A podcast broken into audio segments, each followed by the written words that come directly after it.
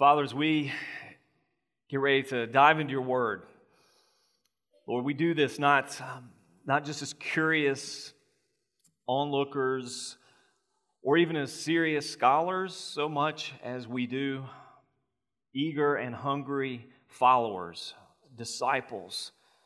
Lord, we want to be fed with your word and we want to meet you in it. Lord, I pray that even now you would humble us as we approach it so that you would make us teachable, malleable in your hands. Lord, soft enough to respond. Lord, focused enough to not be distracted. Lord, obedient enough to do what it says. And so, Lord, I pray that as we take your word today and lay it, as it were, a template on our own hearts, and attitudes and behaviors and, and lay it on our church as a measuring rod. Father, I pray that where we see the inconsistencies or the shortcomings or any places where we have deviated from this biblical norm, Father, that eagerly, humbly, we would seek you to restore and to remedy, to forgive what is sin or to strengthen what has become weak, Lord, so that we can be who you want us to be. We want to glorify you. We want to make much of you. We want to satisfy you. We want you to be glorified and pleased in all that we do. Lord, we also want to be useful in your hands. The times are, are critical, the need is great. And the hour's late. So, Father, use us, I pray in Jesus' name. Amen. I want to set a picture for you just for a moment in this context setting, just so that you and I are operating from sort of the same scenery in our minds.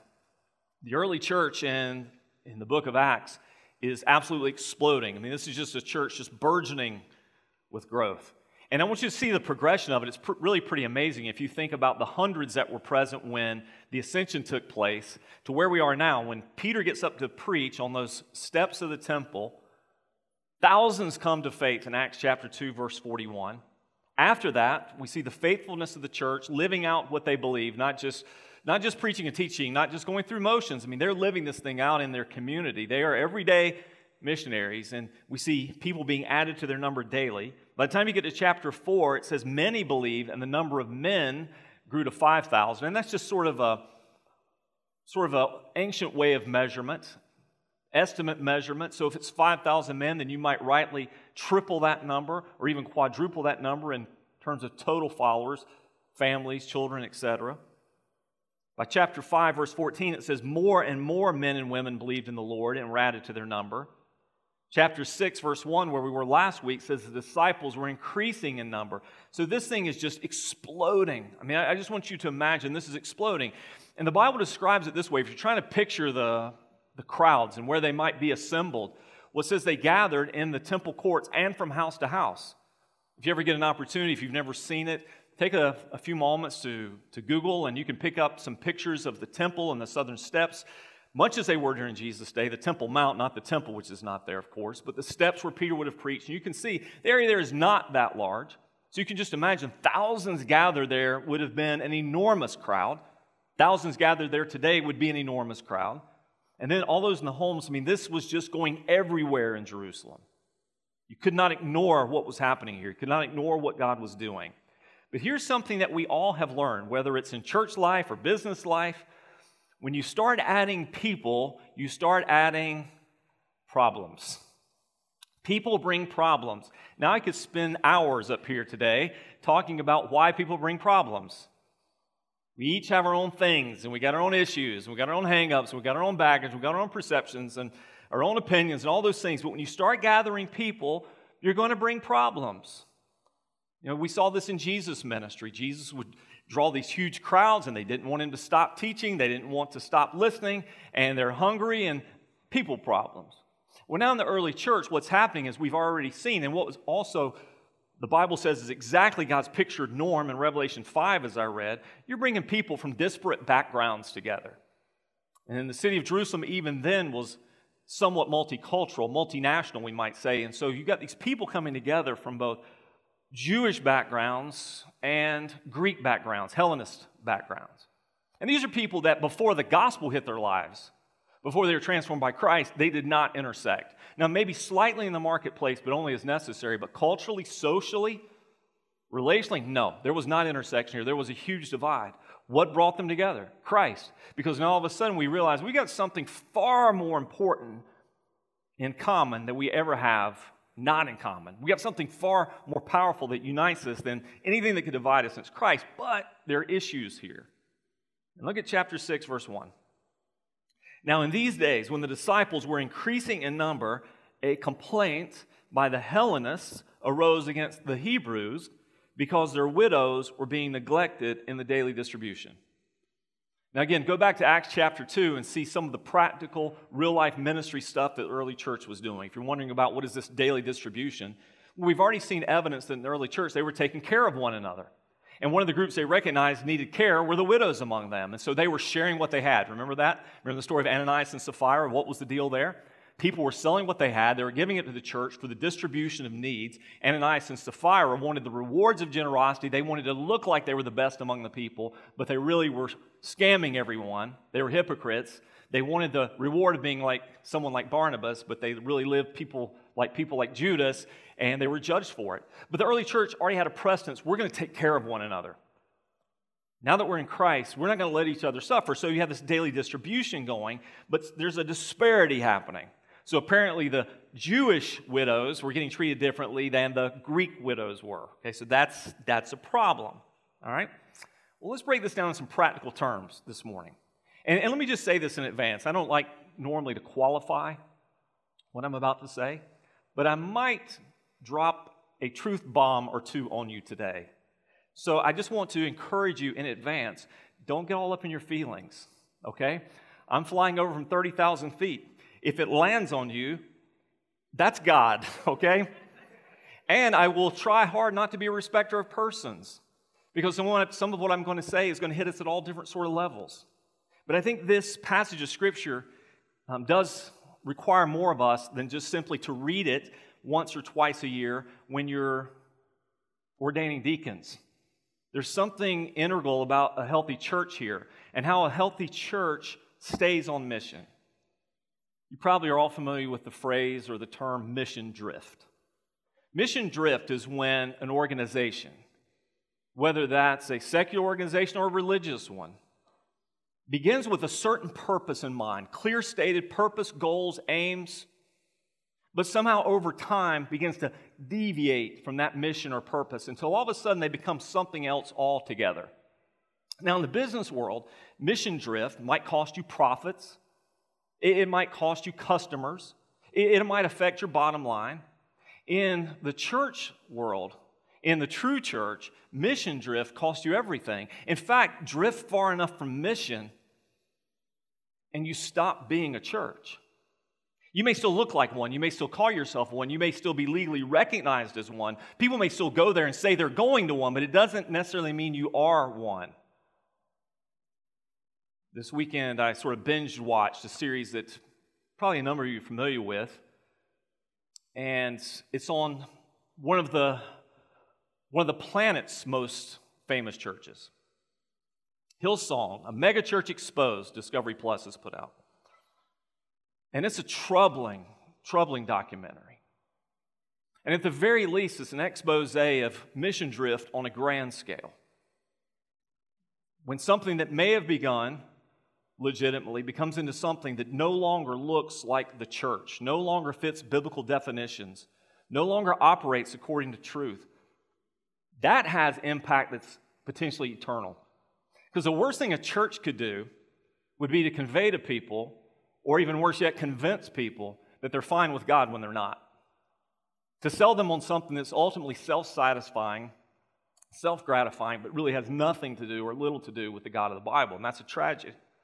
So I want to look at some necessary lessons as we talk about staying on mission as a healthy church, being increasingly healthy, and how do you do that and stay on mission?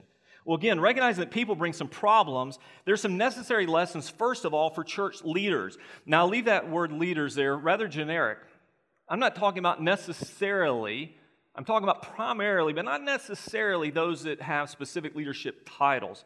Because if you have influence, if you have a voice that other people hear and respond to, then you are a leader. If you've been here for a long time and people care about what you think or want your opinion on things, then you're a leader. If you sit on a committee, if you lead a life group, if you're a deacon, if you're an elder, you're clearly a leader in the church. Well, here's some necessary lessons for church leaders. First one is this a healthy trellis is necessary for a healthy growing vine. Not only just make the statement, I'm going to explain it. A healthy trellis is necessary for a healthy growing vine. Now, I don't have a green thumb, and I'm not real big into plants and stuff like that, not because I don't like them, I'm just not good at it, nor have the patience or the intelligence to do it well. But you recognize the premise that I'm talking about here, and I borrow the concept from a very healthy book called, remarkably enough, Trellis and the Vine. It's probably, at least in the last 20 years, the best book I've read on healthy churches. Trellis and the Vine. And then he uses a premise here. You know, a trellis is that which a healthy vine can grow through, find its support, find its stability, and it can help maintain the growth. Without that trellis, the vine itself would be limited in how much it could grow. Maybe it stays on the ground. Maybe it never reaches its potential. Maybe it's never as healthy as it could be. The tragedy is this that sometimes the attention begins to be far more on the trellis than it is on the vine. Now, in our culture today, when I use these terms metaphorically, I mean this trellis are all those structures and systems that support the people work of the church. But those structures and systems are sometimes necessary because growth demands certain structures. More people demand certain systems, certain space needs, certain resource requirements. Uh, when you agree, I mean, think about this even in biblical terms. Moses, with the people of Israel, struggled with organization of them, and he met with his father in law, Jethro. And Jethro gave him a system of dividing them up under leadership groups and smaller and smaller tiers so they could be led well. Jesus himself, when he was working with those first believers, those first disciples, not just the original 12, but 70 and 12 and 3 and sometimes just one, Jesus did this, and the early church must do it as well. But here's the problem in church life over time, attention to the trellis begins to replace attention to the vine. In other words, we stop being focused on discipleship conversion, healthy spiritual life, healthy morality, biblical living, and we begin to put our focus so much on the stuff, whether it's committees or structures or programs or activities, and that takes up so many people and so many resources. You know, I was listening to Dan just a moment ago, and Dan was reminding us that from our budget, from our giving, 20% of what you put in the offering plate today, 20% will go to missions, and I'm pretty proud of that, honestly um, in 2015, we, we began the process to meet the goal we had set for 2020 that we would raise it a percentage a year till we got to 20%. But then I think about in the big scheme of things, how much of our resources are spent inwardly? They're on us. Facilities and stuff and nice, you know, all the niceties of church, the kind of stuff that the modern American church could scarcely do without. While you've got billions of people who don't even know who Jesus is. I was talking with someone the other day about a short term mission project, and I was mentioning to them in my very limited experience, very short window of time that I was in India. And we're going through a marketplace in one of those towns where uh, we support ministry. And I had an interpreter with me. It was just pairs, you know, just a, one of us and, and one of them, an interpreter. And I was speaking to a man who had a little fish market there which that was hard enough to do personal evangelism in an outdoor fish market because man that was just it was killing me i tell you. The smell was killing me but i was going to suffer for jesus right here. I just didn't want to throw up on the guy. But it was hard and i'm not joking. I mean i say that in all seriousness like man these smells are killing me. And then the guy offers me some chai tea and thought lord knows where that came from. And and i don't know that i can drink that because i don't like chai tea even if i'm sitting in an air-conditioned starbucks much less standing over a fish carcass. But i wanted to be gracious and i drank it. But here's what really stood in my mind that day as we talked for a while, and he was very gracious, he said this. He said, You know, I've never, through an interpreter, you know, I've never even met a Christian. You're the first one I've ever met. That's troubling. It was encouraging that we were there and our missionaries are there and they're engaging these people. It was also troubling. And then I think about, you know, going back to the American church where the majority of us have never even talked to somebody about Christ. colliding with a world who's never even heard someone, heard of someone, or met someone who is a Christian, troubling. But you see, when you look at what happens in the modern church with all that attention grown, given to the trellis and so little given to the vine, here's what the authors of the book, Colin Marshall and Tony Payne, write as maybe some reasons why we drift this way. He says, perhaps it's because trellis work is easier, less personally threatening. Vine work is personal, requires much prayer. It requires us to depend on God and open our mouths and speak God's word in some way to another person. By nature, and by sinful nature, I mean, we shy away from this. Which would you rather do? Go to church and be a, a busy bee, sweep up some leaves, or share the gospel with your neighbor over the back fence? Which is easier, for the church to have a business meeting about the state of the carpet, or to have a difficult meeting face to face where you rebuke a friend about his sin? You see, trellis work also often looks more impressive than vine work. It's more visible, it's more structural. We can point at something tangible a committee, event, a program, a budget, an infrastructure, and we can say that we achieve something. We can build our trellis so it reaches to the heavens in the hope of making a name for ourselves. But there may be still very little growth in the vine. And the vine work is the work of the church, the disciple making work. So understand this. So let me go back to hit my point again. A healthy trellis is necessary. It's necessary to have structure. So in the early church, as they're growing and thousands of people are being added, now they've got a structural breakdown. If something's happening there that's causing conflict and difficulty. It's not unimportant. A church needs structures. It needs those things in place. They're just, they're just not primary. But here are a couple of necessary lessons for church members. Okay, so this is all of you who are members of this church as you sit there and listen. What does the Bible say they did? Chapter 6, verse 1. It says this disparity was happening in the distribution of the food, and one group began to, what's the word? Complain. They began to complain about it. Now, let me make a point, and stick with me here. Your concern about an issue in church, your concern can be legitimate, and your response to that concern still be sinful. Let me say it again. You can have a legitimate concern about something in the church, something that the leadership of the church should be aware of, something that something must be done about, something adjusted, something fixed. But your response to that concern, which is legitimate, can be illegitimate and still be sinful. Because we know, and the Bible does not contradict itself, that we're told again and again, multiple texts in the Old Testament showing not only the command not to do so, but the cost of doing so, coupled with what we see in the New Testament, not to complain. Philippians 2:14, do all things without grumbling or disputing, complaining or arguing. James 5:9, do not grumble against one another. 1 Corinthians 10:10, 10, 10, 1 Peter 4:9, 1 Timothy 2 8. Over and over we see this. This is not how God's people are supposed to work. So, again, you can have a legitimate concern, but there are legitimate ways to deal with legitimate concerns. And how do you do those? You do those without spreading that among other people because attitudes are among the most contagious conditions. An attitude that you bring, that you share in your life group, or that you share on the phone, or via text message, or in conversation in the hallways, those attitudes can become not only contagious, but pervasive and so now you've got thousands of people, and the whole system is being shaken by some people who are complaining. Surely that's not God's intent. God's been blessing this, and the thing's been growing like crazy, and, and people can't ignore it. And, and people, even, even priests, I mean, even people who had opposed it, who had hated it, who were diametrically opposite to it, were getting drawn into it. Here's the second point I want to make to church members not every problem or failure in the church is a result of sin.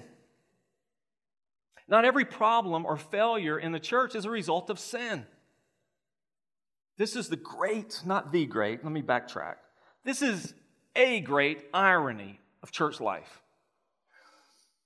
Perhaps what we intend to offer the most to those outside of us, to those outside of Christ, outsiders from the church, what we intend to offer them the most could probably be summarized with this word grace. Grace. You can be forgiven no matter who you are, no matter what you've done. God is a far better Savior than you are a sinner, and you can receive grace until you become a Christian and become one of us. And then the rules change because then we don't forgive easy and we don't forget ever. And we'll spiritualize things that are not spiritual. Do you know they moved my seat? Do you know they changed my life group room? Do you know they've changed our curriculum? Do you know they've changed the worship times? And then all of a sudden, the talk begins, the chatter begins, as if sins were committed, as if immorality has happened. Every time church leadership or the church as a whole does something you don't agree with, goes against your preferences, is not sinful. It doesn't mean someone's done something immoral. What do we need to do? We need to do the same thing we're telling people out there we'll do if you come in here. We need to learn to show grace. We need to learn to show grace. We need to learn to look for the best. We need to give people the benefit of the doubt. We need to be able to look at our leadership, our pastors and staff, our elders, our deacons, with this basic assumption, though these are flawed men, I know because I'm one of them, imperfect men, we trust them. And until we have clear reason to not trust them, we will. And we will assume that they work together. We'll assume that they pray through. We'll assume that they hold one another accountable. We'll assume that until we have clear cut reason not to, that they're doing what God wants them to do. Not every problem is a result of sin. And let me throw this one in there, and this, this might shake your tree a bit. Even if and when sin is the cause, because sometimes it is, we still have to learn to practice forgiveness and grace. That doesn't say the same as cover up. When sins are acknowledged and confessed, if anything but grace and forgiveness flows, we are not doing the work of a church. You follow? We're just not. We're just not. We've got to be those sort of people. We've got to say, listen, we've got to be the most grace filled people possible. I've been doing, I don't know, weddings, I guess, for 27 years. I mean, it's not a huge long time, but it feels long. And I'm not sure exactly how many I've done. And over the years, I've used different curriculum and different resources to do premarital counseling. And I've kind of narrowed down now to a few specific themes that I think are critical. And it's not because I've learned so much about couples getting married, it's I've learned more about couples who are married and how much they struggle and where they struggle and why they struggle. And so I begin to focus more and more and more on this reality. If your marriage is not full of grace, if you don't learn to be a good forgiver, if you don't learn to trust the heart and intentions of your spouse, man, are you going to struggle and how? Grace. Giving and receiving grace. So, so critical. So be careful that your responses aren't sinful. If your concerns are legitimate, don't let your responses be sinful. Let's talk about some things that healthy churches do for a moment. Look at the response. So here's the issue. Verse 2. And the 12 summoned the full number of the disciples. That doesn't mean the 12 summoned the 12. In the early church, every Christian is a disciple, no exceptions. Make sure you know that. Every Christian in the early church is a disciple, no exceptions. They were all followers of Christ. We have this ridiculous notion in modern church that discipleship is some second tier Christianity, that you can accept Jesus as your Savior, you can be forgiven, you can go to heaven, and then we'll try to coax you, we'll try to pressure you, uh, we'll try to stir you into wanting to be His disciple. That's bogus. You cannot separate conversion from discipleship. Those who are truly His will follow Him. Maybe not perfectly, because we're, we're still imperfect people, but no true follower of Christ, no true converted person is not a follower. So they call them all together. That's simply to say they call the church. And here's what they said the 12, functioning as the elders of that first church, it's not right that we should give up preaching the word of God to serve tables. Therefore, brothers, pick out from among you seven men of good repute, full of the Spirit and of wisdom, whom we will appoint to this duty. Now, let me just pause here just for a second. This is not a message on deaconing per se. The deacons, you're not exempt from this. I find it a bit ironic, and I hope you do too. The early church had thousands of people, at least 5,000 just men, not to mention women and children. And when they began to have problems, they chose seven godly men to work on the solution. And look at the criteria good reputation. Is this person legit to insiders and outsiders? Full of wisdom and full of the Holy Spirit. And look at the modern church. We have hundreds, we choose 30 or 40, we still can't solve our problems. Is it possible, and I'm speaking to any of you personally, if you get up in your feelings, that's on you, not me. Is it, pers- is it possible that two things are true? One, as a church, we don't know what we're looking for when we're choosing deacons. We're choosing friends or buddies or hard workers or good old boys, but we're not looking for wisdom, the right thing in the right time in the right way because they're filled with the Holy Spirit. I suspect we could do more with seven men full of wisdom and the Holy Spirit than we could do with hundreds or thousands who are not.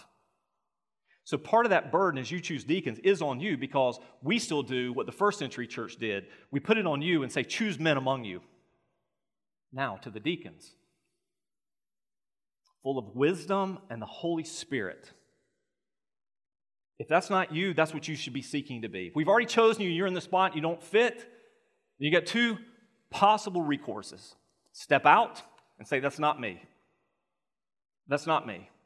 I don't have a good reputation with outsiders. Y'all just don't know it because you don't know the people I'm around. Or two, I, you know, I, don't know what to do or when to do it. I, I couldn't tell you how to make the Bible apply in my life. And full of the Holy Spirit, guided by Him, I'm sorry, that's not me. So either step out or step up because that's what we need. That's what the church needs. It needs those sort of men. Number five, verse five. And what they said pleased the whole gathering. Now, there's you a unicorn moment in the church. It, wait, hold up. This pleased everybody? This pleased everybody? I mean, the person that came from that, that, that super contemporary church in, in Birmingham, and, then, and that person that wishes that their church looked more like that, that small church they came from and wherever, you know, everybody, this pleased everybody.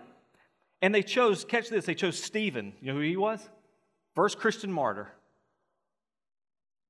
A man full of faith and the Holy Spirit. Philip, a tireless evangelist. And then the rest Prochorus, Nicanor. We don't know much about them. We know from some suggestive history, some suggestions in history, that several of them were martyred. These men, verse 8, they sat before the apostles and they prayed and they laid their hands on them. They commissioned them. The laying on of hands was a conveyance of their authority for the task. From the elders, these men we have commissioned and we've given them our authority to act, and they have a job to do. So let's break this down real quick. So listen fast, I'm going to go quick. A healthy church, from top to bottom, is going to be relentlessly committed to its mission. It's going to be relentlessly committed to its mission. That's why those disciples said, or those apostles said, or those first elders, as they were, said, before the titles were official. That's why the 12 said this it would not be right for us to stop our ministry that we're doing, preaching and prayer, to serve tables. It wasn't a caustic or sarcastic, cynical remark to wait tables. That's not what they're saying. They're saying we've got to be relentlessly committed to this mission. This mission is is foremost, it's, it's preeminent, and it takes precedent over everything, and it's so far above and beyond anything else we would do that we've got to be relentlessly committed to making disciples. I mean, again, consider the context. Do you see what's happening here? You, see what's happening here? Look, all these people are getting saved, and you want us to stop doing that and start doing this? That wouldn't be right. And I was thinking about this in my mind because I'm always going through this sermon in my head. I'm preaching it to myself and preaching in my head. And then I thought, there's going to be some joker sitting out there that'll be just as cynical as me, listening to this and saying, Well, yeah. You know, if I was in a church that was adding thousands and thousands of people, I'd get it too. I would say, Yeah, look, all people, I, I, won't, I don't have a complaint, but that's not us. Have you ever considered the circular reasoning of that? Have you ever considered that healthy churches are so focused on their mission that it's, it's owned and shared by everybody? That, that healthy churches are on the alert for unity and guarding against discord because they know how that impacts and impedes the work. That, that healthy churches are not asking, What can you do for me? What have you got for me?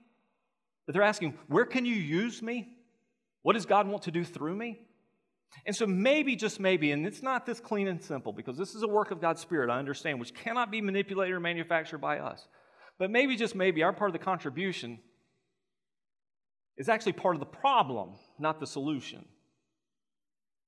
They're going to be helpfully, they're going to be committed relentlessly to the mission. Let me ask you a couple questions. What was the tool that God used to bring growth to the church? What tool did God use to bring those thousands and thousands to salvation? What was it? That's not a hard question. The bold proclamation of the word. The word boldly proclaimed is the tool that God was using to bring people to salvation. That's why that's why those early apostles recoiled so much at the attempts of government or religious efforts to stifle them, to silence them. They had to keep speaking. This is a tool, the word boldly proclaimed. What's the tool that God used to protect the word, protect the ministry, empower the ministry, and keep the church bold? What was that tool? Come on, it's not a hard question. Prayer. When they were getting arrested, when they were getting threatened, when they were getting imprisoned, when they were getting beaten, what did they do? They prayed. And when they finished praying, they came out what? Bolder, more committed, more empowered. So when the early church leaders said this, it would not be right for us to stop the primary ministries of the word and prayer is because they recognized that's what God was using to glorify himself and bring people to salvation. So we got to put our focus there. And the question then would be this Would there even be a church without either? Would we even be reading something called the book of Acts if it wasn't for bold preaching and consistent, persistent praying? The answer is no. That's why I make this statement anything then that threatens unity derails or at least detracts from mission.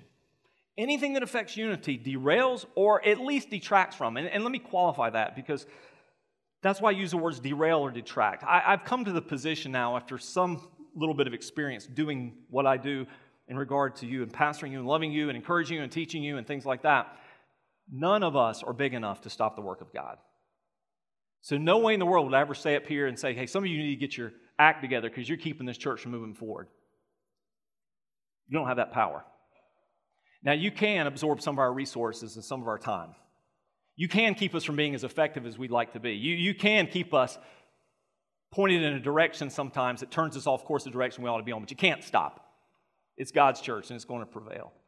I was also thinking of this as I'm sharing some of these things with you, which may seem hard or difficult to hear. The worst part of this, as I share it with you, is a portion of the people that need to hear it are not in this room.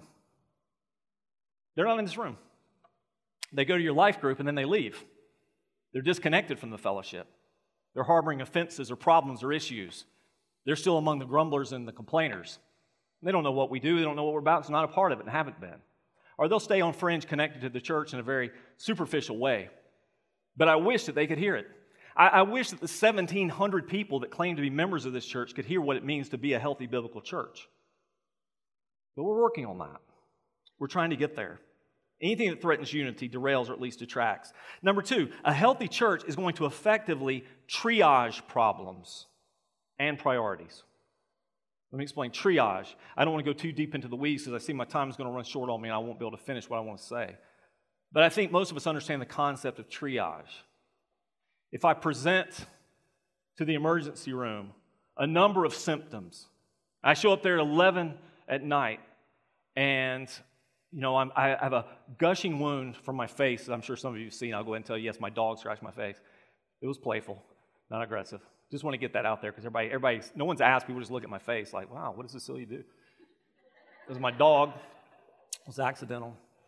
If I present to the emergency room these set of symptoms and I've just, just gaping, gushing wound, and I also tell them, you know, I got this thing on my foot right here. It irritates me when I walk a lot. What do you think they're going to treat first?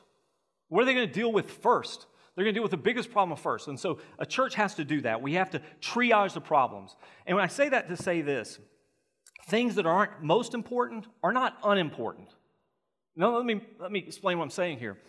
This whole deal with the waiting the tables and everything, because it wasn't most important, it didn't mean that it was unimportant. You follow what I'm saying? The most important thing is we got to preach the word and we got to pray, but it doesn't mean these other things are unimportant. It's just that sometimes in church life it seems like we only have two speeds on our bicycle. It absolutely matters or it doesn't matter at all. And we would be fools to dispense of all those things in the in between. So this absolutely does matter. I mean, Paul would later address this to the early church in 1 Corinthians chapter 12. He says that there be no division in the body, that the members may have the same care for one another. If one member suffers, all suffer together. If one member is honored, all rejoice together. You think those weren't lessons learned in the early church? Well, let's make sure that we're caring for one another, whoever we are. Do you think James didn't recognize those things when he wrote about favoritism in the early church? No, those lessons are learned. This thing, this thing matters. We, we get this. And sometimes we say, you know, we really just need to focus on just, you know, just good people. We just need to have godly people. And I would say this to you godly people are more important than processes, for sure. The vine is more important than the trellis. Developing godly followers of Jesus is more important than all the systems in the world that we have. But when there are structural problems, you have to have structural solutions. Structure is not the opposite of spiritual. Structure actually is spiritual if rightly applied. So, in other words, they had to look at this problem. It was right that they did something with it. To just let it fester and grow is not biblical, it's not healthy. So, a structure needed to come to work. This illustration from a church health article I read, which easily resonates with all of us. Ever been to a local mechanic that's overwhelmed with the amount of work that he has? You know, the cars are just piling up. He just can't get to them all. Um, you know, you, you go past the shop and it's like they're just all packed in there. And you know, if you take your car there, he may promise it in two days, but it may be two weeks. That's just the way it happens. Now, it probably wasn't like that in the beginning. Maybe this guy was great at what he did, and he could turn your work out so fast with such high level of skill and dependability. And word began to spread, and you begin to send your friends there. But now all of a sudden, he's got more work than he can handle. And he's working more and more and more hours. And he's trying to cover more and more stuff, but he just can't do it. You're getting frustrated and, and he's getting burned out. And what's the solution here? It's not because the guy's not working hard, it's not because the guy is unethical. He's just got a bad structure in place. He's got to fix the structure. So, early church has got to fix the structure here. And so that's what they did. They said, let's figure out a system. And the system they employed to fix structural issues, system issues, was deacons. That's what deacons do. They look at the structures that support the church, they look at the, the trellis that holds the vine, they look at the systems that need to be in place, and they say, what can we do to make sure our structures and systems and supports are as healthy as they can be so that our people can flourish? How do we care for the people by making sure that they're taken care of, looked after, and the systems are in place? So you look at things like facilities. I was thinking about this the other day, and this is not an ad, this is not the, the first soft launch into a, um, a campaign, a fundraiser campaign. But I will tell you right now, we're, we're getting real close to being overwhelmed in preschool space. That's a great problem to have. That on Sunday mornings, we've got so many preschoolers over there, we need new space. It won't be long until we'll be having conversations about what do we do as this room fills up to reasonable capacity. And we need to be looking at alternatives and things like that. These are good questions to have. We'll never, we'll never let the shoe decide how big the foot can grow, right? We'll, we'll be careful those. Those are structural issues. But as we talk about structure, a healthy church is always going to structure itself for missional unity and gospel growth first. Our structures have to be for missional unity and gospel growth. This is the quickest to flyover of what church polity ought to look like. First, you have elders. Now, here they're implicit in Acts chapter 5. Later on in the New Testament, they become explicit. It won't be very long into the book of Acts that we begin to see the appointment of elders in every church, plural. Plural elders in every church. That's the biblical norm. That's the way it was at the beginning. It's the way it should be today, even though we're sort of outside the norm in that. Elders have the biblical authority of teaching and oversight. It's the simplest statement I could give you what elders do. They have biblical authority of teaching and oversight. The reason I put the word biblical authority is that's where all the authority from elders come from. We're not the governing board of a secular organization. We represent, to our best understanding, the teachings of Scripture and how they come to bear on the church. And then we share at the church this is what the Word says, and this is what you, we, all of us ought to do as a result. That's our authority. Authority is not position, authority is scriptural, authority of teaching, and oversight as a result. That's why elders should prioritize preaching. I got an ugly card the other day that I kept it because the outside of the card was pretty. Um, I might frame it. The inside of the card was not. And it was meant to be, I guess, a really serious dig at me. And it says, you know, you're a good preacher, but you're a terrible pastor. And then I had some other, don't, you know, oh, that's all right, I'm cool, I'm good. And, you know, not all of you will know me in a personal pastoral capacity. That's just true. There's just too many sometimes. Some of you will, and some of you have. Um, And though I want to be both, I understand that I have to do more than just chaplain you. I have to do more than just, just visit you or pray for you. I have to preach to you. And that's primary. And I got to represent what the word says. I got to prioritize preaching, but also practice prayer. Praying. We're always trying to emphasize prayer, not just the collective praying that we do, but private praying. And elders also function to gather and protect the flock. Protect the flock and say, no, that's not right teaching. No, that's not right practice. No, that's not right living. And that's our responsibility, elders, to protect the flock. Deacons. Deacons have a biblical responsibility of meeting tangible needs. Those are the processes I talked about earlier. They have a responsibility of meeting those tangible needs. What's not working that's impeding the health or growth of the church? Who's falling through the cracks? Who's not being cared for? Who's not being attended to? Who's not being treated fairly? What system is breaking down? So they care for members, they coordinate ministry, they cultivate unity. That's what deacons do. What about church members? You have responsibilities too. This is not just something you come and see. About the worst thing we could be, ever become as a church, in my estimation, would be a Sunday morning show where we entertain the masses and we try to give the best product we could give to the customer base. That's about the worst thing we could be. Sometimes it's the easiest thing we could be. It's easier to have a polling formula, formal and informal, seeing what people like. It'd be easier to sing songs, top 40 Christian radio, because they've already been polled to some degree, and you already know them and like them, and they make you feel something. Easier to do that than pick biblically sound things. It'd be easier to say things that I know you're going to like to hear. Pick topics that are naturally going to appeal to you. It's frankly easier to be a motivational speaker, a self help speaker, than it is to break down hard passages of the Bible. But that's not what we're about. And members, you have a responsibility in all that. And your primary responsibility is this that collectively, when I say members, it's not just you and me, you versus me, it's you, me, all of us, because this, this category is the big circle that all the other circles fall in. You and I have the authority and the responsibility of displaying the gospel. Biblically speaking, that's what you were ultimately for. The glory of God made manifest in the church, that the gospel is put on display. What do we believe? What do we do as a result of what we believe? How are we changed, and how does that change show up in how we live, how we treat one another, how we work in the world? As we display the gospel, you've got three responsibilities that are distinctively yours as church members. You also have to protect the gospel. You have a responsibility protecting the gospel.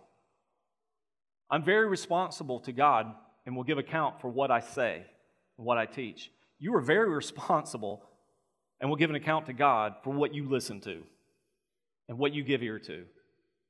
You have that responsibility.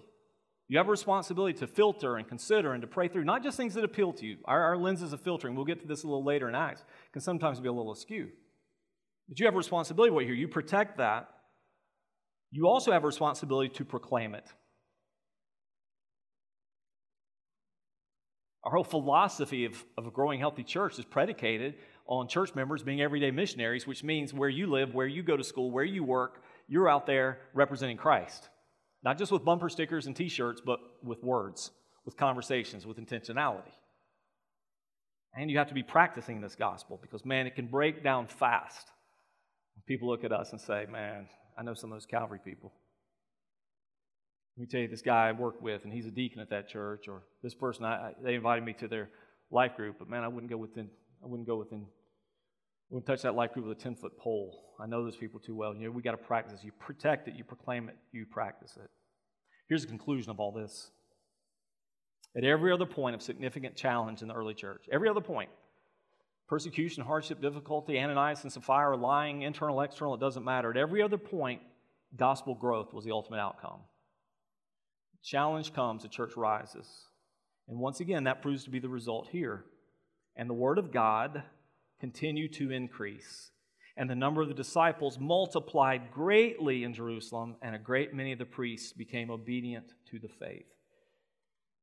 If you and I commit ourselves to the mission, commit ourselves to unity around that mission, relationships involved in that mission, roles and responsibilities to that mission, if we will commit to loving one another, caring for one another well, even as we seek to keep making disciples, we handle our problems rightly, the result will be growth.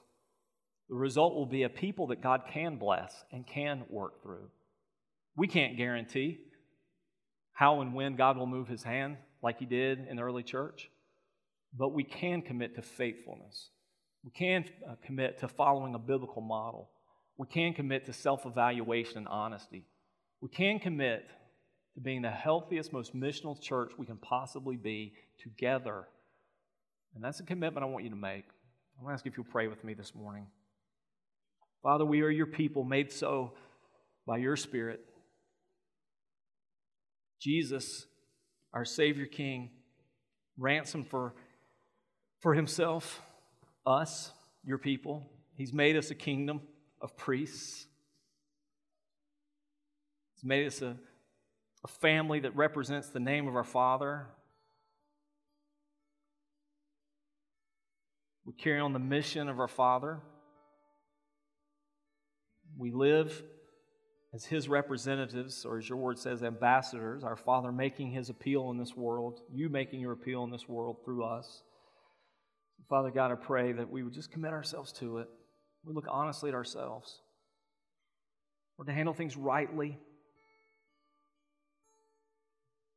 Lord, refocus us. Turn our attention towards the mission, the vine